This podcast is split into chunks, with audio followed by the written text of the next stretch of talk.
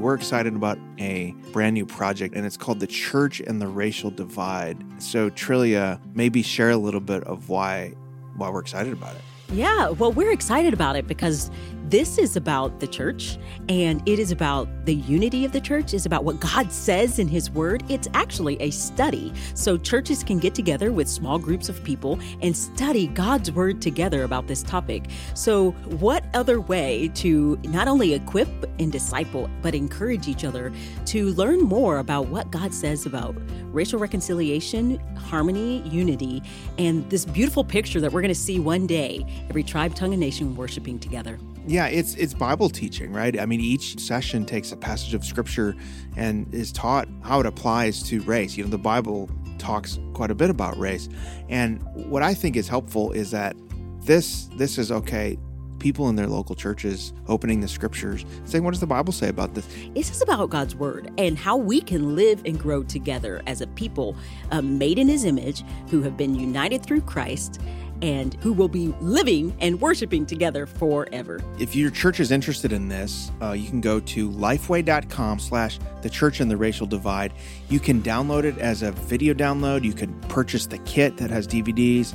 There's all kinds of resources for you and your church, so we want to encourage you to get that. Welcome to Capital Conversations, an ERLC podcast from Washington, D.C.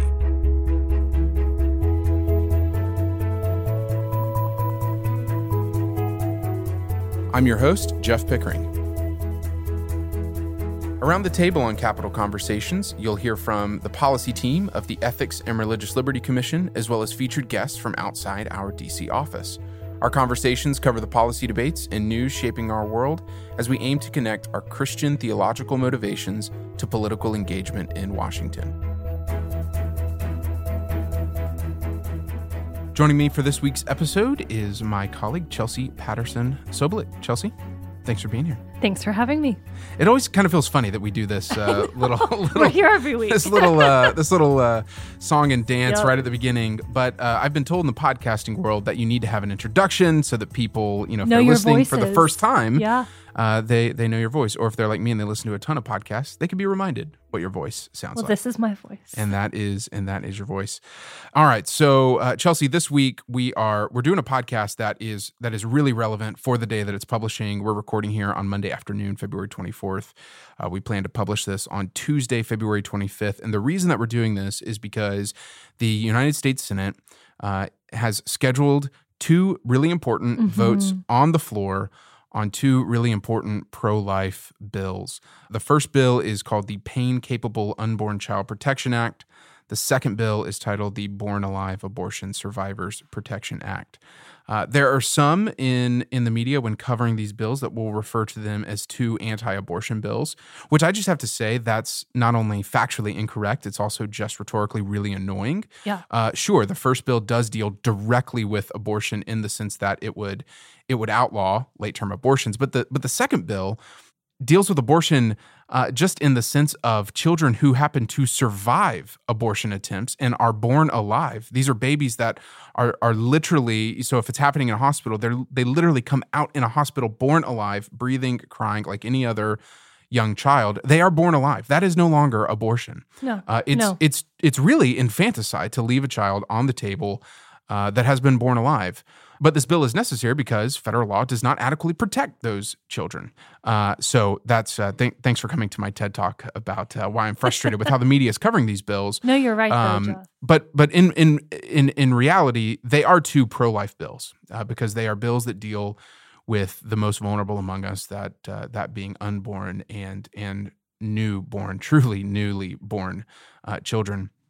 So Chelsea, before we get into the particulars of these bills, uh, you talked a little bit about it last week during our legislative agenda episode, uh, but talk to us about how these bills came to be scheduled here in in February. What's going on there? Uh, why did Mitch McConnell put these put these bills on the Senate calendar for now? Absolutely. So, normally around the March for Life, which is late January, uh, the March for Life, every year since uh, Roe v. Wade became the law of the land, um, people have gathered on our National Mall in Washington, D.C. to um, march up to the Supreme Court um, for the cause of life and for the unborn and our, our most vulnerable people. So, normally around the March for Life, there are uh, pro life votes in Congress. The House of Representatives is democratically controlled, which um, there are only two uh, pro life Democrats in the House right now, so there was not a vote there. And then the Senate was um, tied up with impeachment. So they were not doing any votes on anything. So Mitch McConnell said, you know what? We didn't get to vote during the March for Life, so we're going to bring um, the vote now. Um, so he not only brought one, but two two bills, which we'll dive into. So this is um, a delayed reaction to what he normally would have done around the March during for March Life. for Life. Exactly. Okay, okay. So that's helpful, and that that's helpful to frame up, you know, the schedule of of what's happening here for those outside of DC. For those of us in the pro life community uh, here in DC that are advocating for these bills, it wasn't too much of a surprise because, as you said, we anticipated, expected a vote around the March for Life. So this is just a delay of that. But Um, but that doesn't uh, dampen our gratitude at all for Mitch. Yeah, McConnell. totally. And, and what I was going to say is, I I enjoyed seeing the news coverage of McConnell.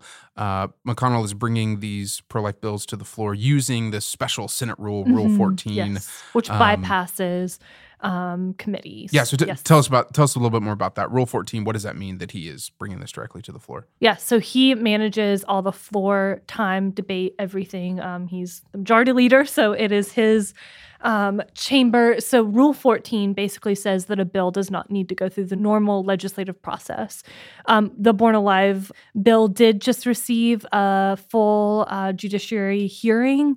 Um, but normally, for a bill to go to a floor vote, it would either need to be hotlined, which um, basically means a member can can put it on the hotline and it can go straight to the floor, or um, unanimous consent, which means it's very bipartisan, no one would disagree, or Rule 14, which says that it can bypass the committee process. It's neat to me when uh, when a parliamentary procedure happens that's outside of the norm Mm-hmm. on a bill that you really care about, like we care about the Pain Capable bill uh, and the Born Alive bill as well. But but the Pain Capable bill uh, in particular was the one that Mitch McConnell used the Rule 14 uh, to bring it to the floor right away. Um, and it's neat because that sort of parliamentary procedure role uh, outside the norm.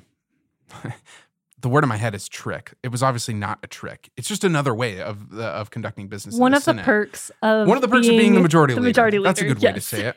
The thing that I liked about that is it brought a bill that's really important that we care a lot about that doesn't get enough media attention, uh, and it kind of popped it above, uh, you know, the the usual, uh, the usual under coverage that these bills get. So, so Chelsea, you've got an article uh, out uh, recently on on ERLC.com uh, that talks about uh, really the the issues beneath the bill, like like the pain capable bill. And the title of your article is "Study shows preborn babies feel pain as early as 12 weeks gestation." Tell us about that piece. So, for um, a while, scientists have um, generally agreed that the gestational age that an unborn baby can feel pain is 20, 22 weeks. And so, written in the language of the Pain Capable Unborn Child Protection Act is 20 weeks. And, you know, you've heard um, the 20 week ban, things like that thrown around um, as slang for the pain capable bill. But there was a recent study that was published just last month in January of 2020 with two researchers. And one of the things that is so interesting about this study is um, two researchers with different worldviews, and they came to different moral conclusions on on the implications of their study. One was a uh, pro-choice uh, researcher, and the other one was a pro-life doctor. Um, Wow, so that's really interesting. so interesting, and I was really encouraged that they could come together on this research, even though the the moral implications they came to were different, to write this study. And what this study um, dives into is when an unborn baby can feel pain. And like I said, for for a while, scientists have said 20 weeks. Um, but what these researchers make the case for is even earlier, and they they say approximately 12 weeks uh, gestational age that an unborn baby can feel pain. And something else that really um, stood out to me and broke my heart. This piece actually took me um, longer than normal to write because I think I just kept sitting there, um, just heartbroken over over these statistics. But abortion is the only fetal procedure where a doctor does not use anesthesia. Any other surgery in utero, a doctor will default to using anesthesia because the science says that unborn baby can feel pain. Right, right. And, Th- those who are participating in, in abortion, there is the sense that we know what we're doing. Yes, yes. Uh, there, there's the every sense, other doctor knows right, what they're doing. Right, right. Which is which just it it's you know you write here that, that that's a that's really chilling. And and their quote is to our knowledge all clinicians or surgeons working with fetal patients advocate the use of fetal anesthesia and uh, as as standard practice. Absolutely. Um, which like let's just if if an unborn child can be a medical patient undergoing a surgery, and I, I think many people, uh, certainly the kinds of people who would be listening to a podcast like Capital Conversations, have probably seen these videos uh, online showing just incredible advances. Uh, photo with the and, hand reaching out, right, and and just incredible advances of uh, healthcare inside the womb. Um, and so it's just horrific to imagine that there's this whole sector of our society mm-hmm. that understands that we that we can treat unborn unborn children in the womb as patients. In and we give them case, anesthesia. Yes, except and and then and then we can also allow people to abort those same unborn children. Uh, it, sometimes for medical reasons or you know given stated medical reasons that otherwise uh, could be operable and it's it's I'm glad you wrote this, but it is horrific. It's um, so heartbreaking. And, you know, one of the things um, that I also talk about in this article that is extremely worth noting, especially in discussion with the pain capable bill. Um, first of all, the United States is one of only seven nations that allows for late term abortion. In that seven um, number is North Korea and China, which um, yeah, that's not the crew you want to be associated not, with when no. it comes to how we treat the vulnerable. Absolutely not. The other thing I talk about um, in this piece is that the majority of Americans are actually for limits on abortion. Even people that label themselves as pro choice are for limits on abortion. And I, that's not talked about. You know, we've put ourselves into these two binary camps of pro choice, pro life. And when, when someone calls himself pro choice, um, that does not account for people that do support limits. And the abortion lobby certainly does not highlight those desires for limits. And we've seen in every single Democrat running for president, um, they have just wholeheartedly embraced the abortion lobby, advocating for the removal of of the Hyde Amendment. And then and then Pete Buttigieg was interviewed about um, Governor Northam's comments, and, and he could not definitively say. It's so bizarre. It's so bizarre and, and, and heartbreaking. So, it's just stupid. Um, it's it really is that. Um, so this most recent Marist poll that you that you referenced, seventy percent of Americans would limit abortion uh, to the first three months of pregnancy or uh, to an even tighter uh, requirement. 70% of Americans in, huge. in 2020 uh, is is like there are there are very few things potential policies or, or, or pieces of legislation that, that receive 70% support. So it's just it's just wild to me that the abortion lobby has such a stranglehold uh, on on the Democratic Party and so many politicians, elected officials here in D.C. that they can't recognize that the majority of Americans are on the side of a bill like the Pain Capable Unborn Children Protection Act. So Chelsea, let's let's talk about this this bill in particular. What would it do? So, this bill, the pain capable bill, would say that after an unborn child um, is capable of feeling pain, and again, they use the 20 weeks um, in this language. Um, I hope one day that we can all rally around that it's even earlier, but they use the, the 20 weeks in this bill. Um, it would just say that after that baby is capable of feeling pain, uh, you can't perform an abortion. Again, common sense. Most Americans agree with this, um, and it, it's it's being brought to the Senate floor uh, so that we can see where our senators are going to vote on this. Um, this bill has been uh, brought to the Senate before for a vote. In 2018, there were 51 yays, 46 nays and three uh, members not voting. Um, you know, we hope that the yays um, will be increased. Uh, again, unfortunately, this issue is partisan across party lines, even though the majority of Americans support those those limits Right. on abortion.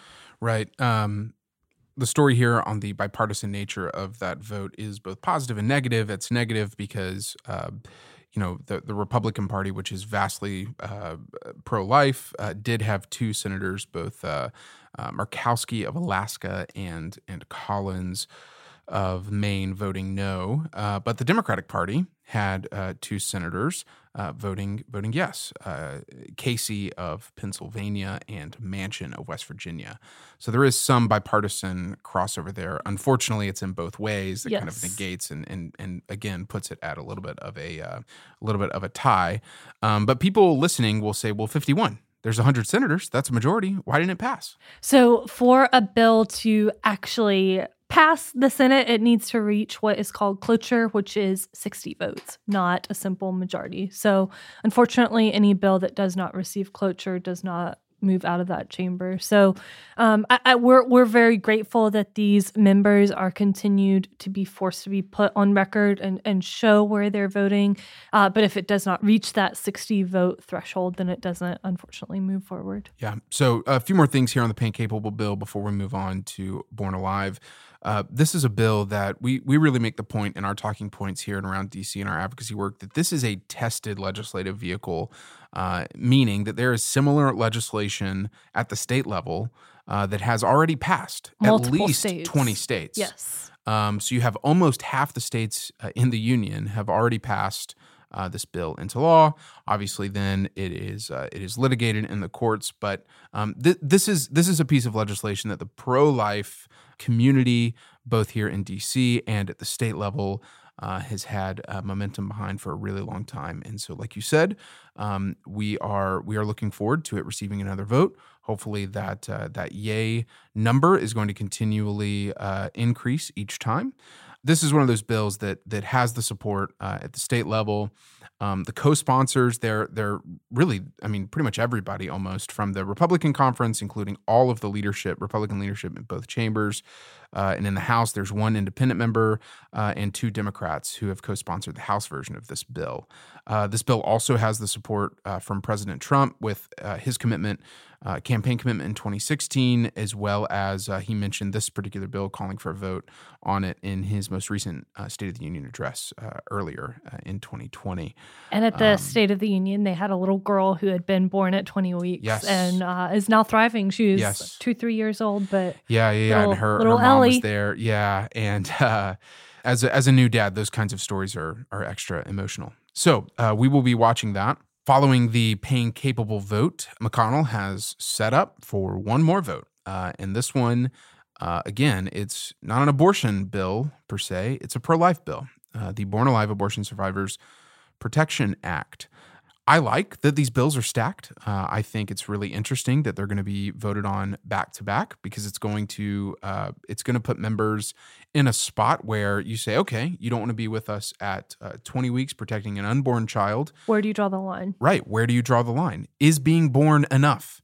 Uh, or uh, are senators going to take the uh, line from the abortion lobby and Planned Parenthood, which basically says an undesired life is no life at all? Let's just forget that that life ever existed, even if that life is born, uh, and and a medical professional would have to turn their back on the Hippocratic oath and the reason that they got into the medical profession to begin with, and leave that child uh, neglected. So. I think it's good that they will be stacked. I think uh, I think you will probably see some uh, see some crossover votes here. I know um, there has been in the past with uh, senators like Doug Jones in Alabama not voting for the pain capable bill, uh, but then voting yes for the Born Alive bill, uh, which was personally exciting for us back in 2019 because we had some targeted advocacy. Uh, Chelsea, you uh, co authored an opinion piece uh, with our friend Dana Hall McCain Yeah. in Alabama, calling specifically on uh, both of Alabama senators, uh, Senator Shelby and Senator Jones, a Republican and a Democrat, to vote for this bill. They both did. Um, you know that that was a that was a moment of of, of personal victory and, and, and, and reflection. Uh, so we're we're looking for that bipartisan uh, vote total to increase. If you've been following along Capital Conversations, uh, you have heard us talk about this bill many times before. And I just want to plug again our interview with uh, an abortion survivor uh, named Melissa Ohden. Uh, Melissa's story uh, is. Uh, it's it's just it's both heartbreaking and heartwarming. Mhm. Um, she she is just she's an incredible person. She's a hilarious person. Uh, she was a really fun interview uh, for Chelsea and I. Jeff, I think of the year and some change I've been doing this podcast with you. Yeah, Um, that still stands out as probably my favorite interview. yeah. And do you remember when we were coming in that day? it was a snow day. Yeah, it was a snow day, Yeah. so the office was closed. Yeah. But I we did not want to reschedule it because we were like, this is going to be a great important, interview. yeah. Right. We were calling her, so she was she was in Kansas City. But we marched to the Leland house in the snow. And uh, yeah, we had that interview. It was amazing. Mhm. Um, anyway, I'm going to link to that in the show notes. I would highly, highly encourage encourage people uh, to go listen to it because again, th- this is one of those issues that the abortion lobby, Planned Parenthood, they they don't have a good argument because it's not actually abortion No. to kill a baby that has been born alive, uh, to kill a baby through neglect. That's not abortion because the baby is born alive. It's is, it is something else and it is horrific. Um, and so the only argument that they have is just to act like it doesn't happen. This doesn't happen. This is a solution in search of a problem.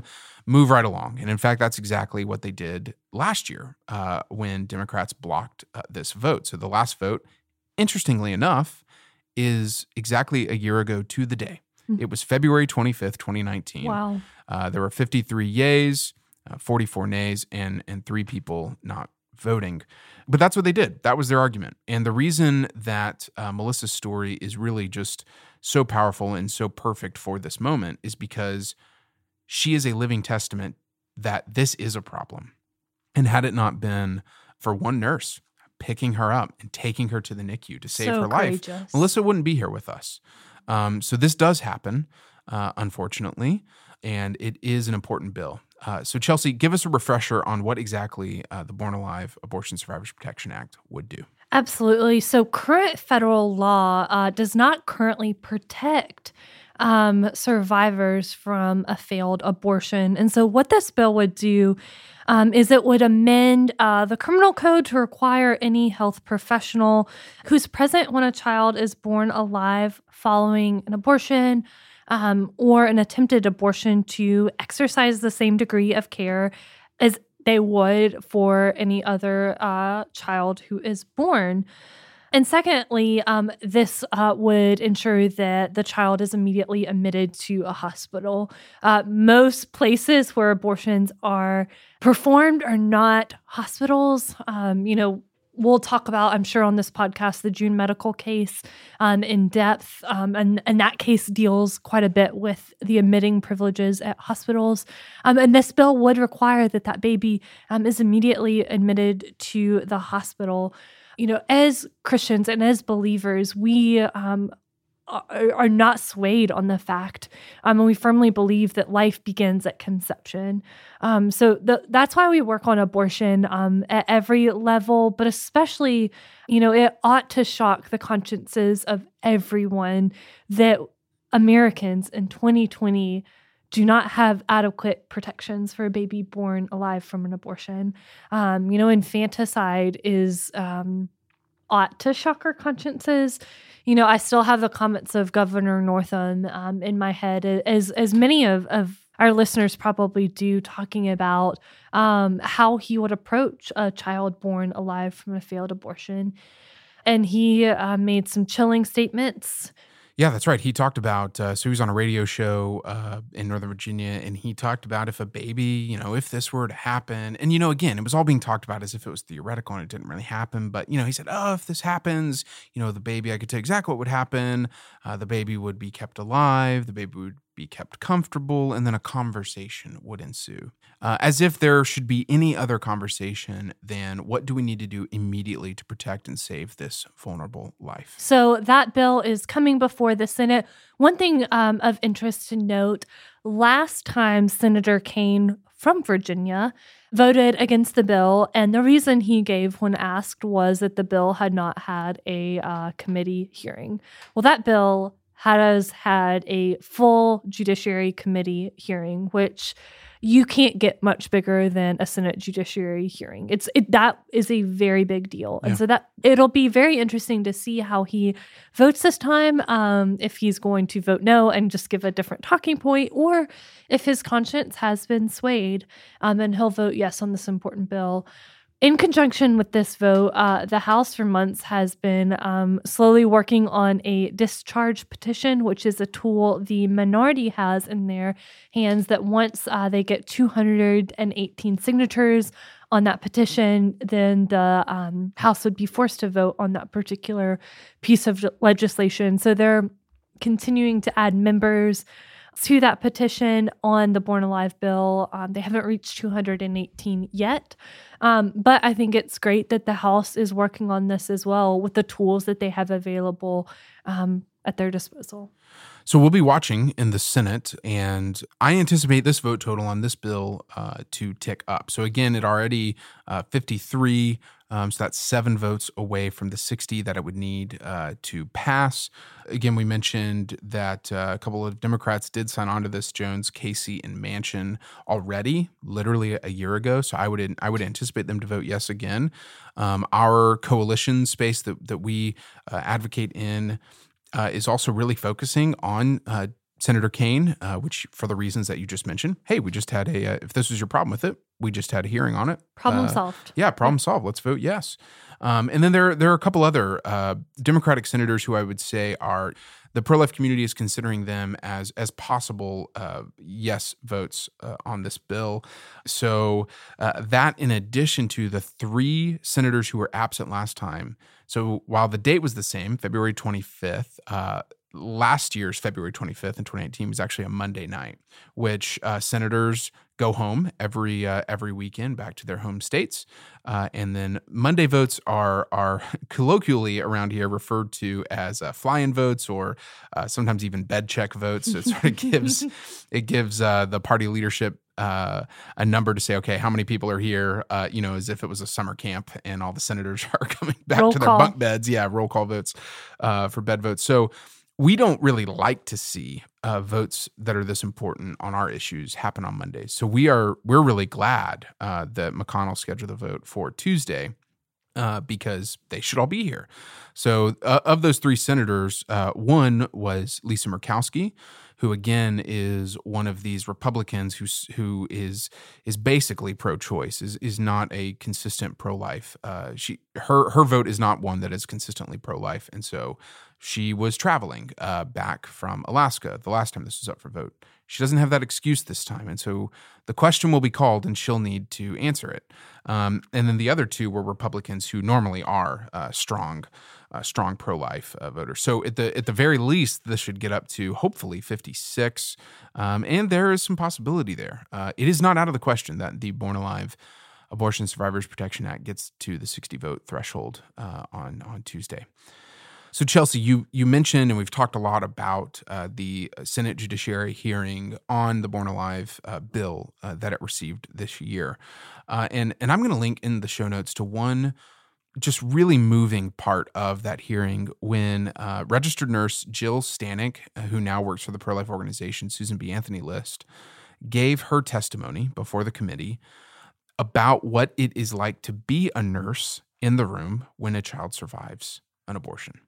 Um, so again, these are these are weighty and tragic issues that we are dealing with around the life Yeah. issue. So I, I just want to give that warning before you click on the video.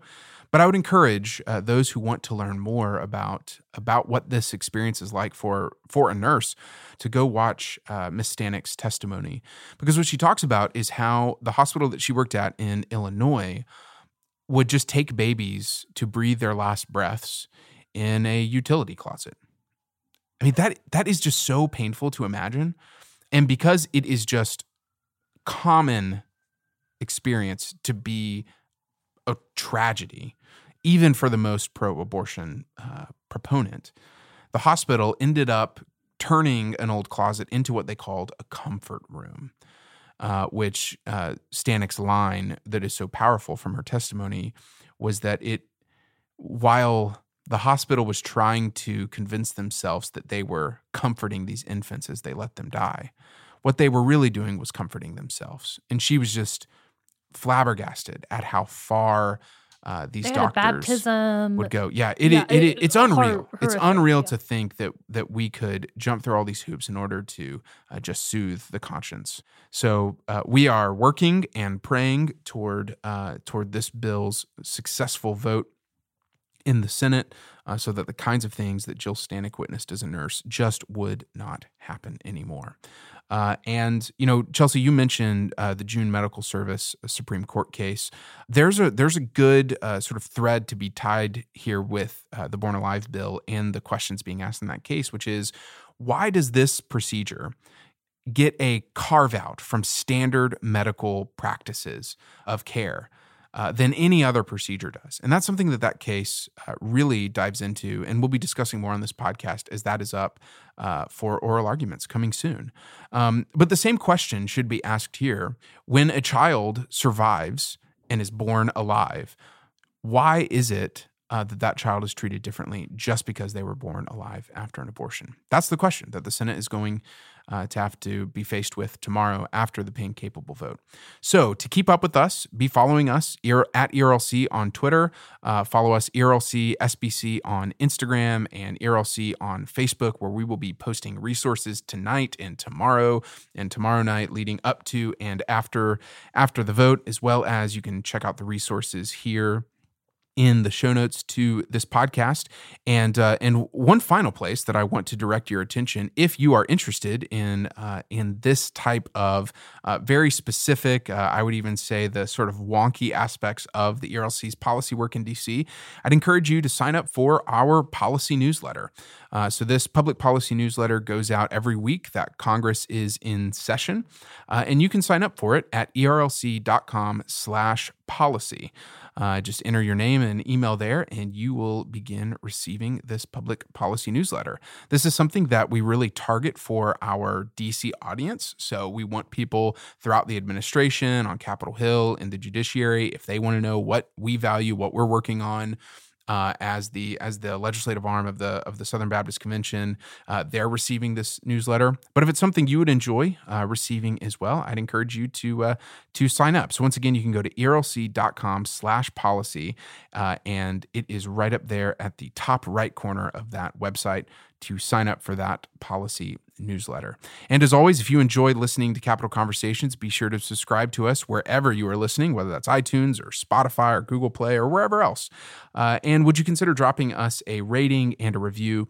This really will help others find our show. Our hope for this podcast is that the conversations around the table on, on these important pro life bills and others would foster a new way for Christians to engage in the public debates. So, if you know someone in your church or your campus community, uh, send them a link. Uh, you can find all of our episodes of Capital Conversations at erlc.com, uh, and that's sometimes an easy link to. Uh, to send people to. So, uh, Chelsea, thank you so much uh, for for your work uh, as as a um, as an advocate on Capitol Hill on these important bills and for sharing more about them with us today on Capital Conversations. Thanks, Jeff. This is Capital Conversations, an ERLC podcast from Washington, D.C. Thanks to our production team, and thanks also to you for joining us today. Resources from this conversation are available at erlc.com to equip you and your church.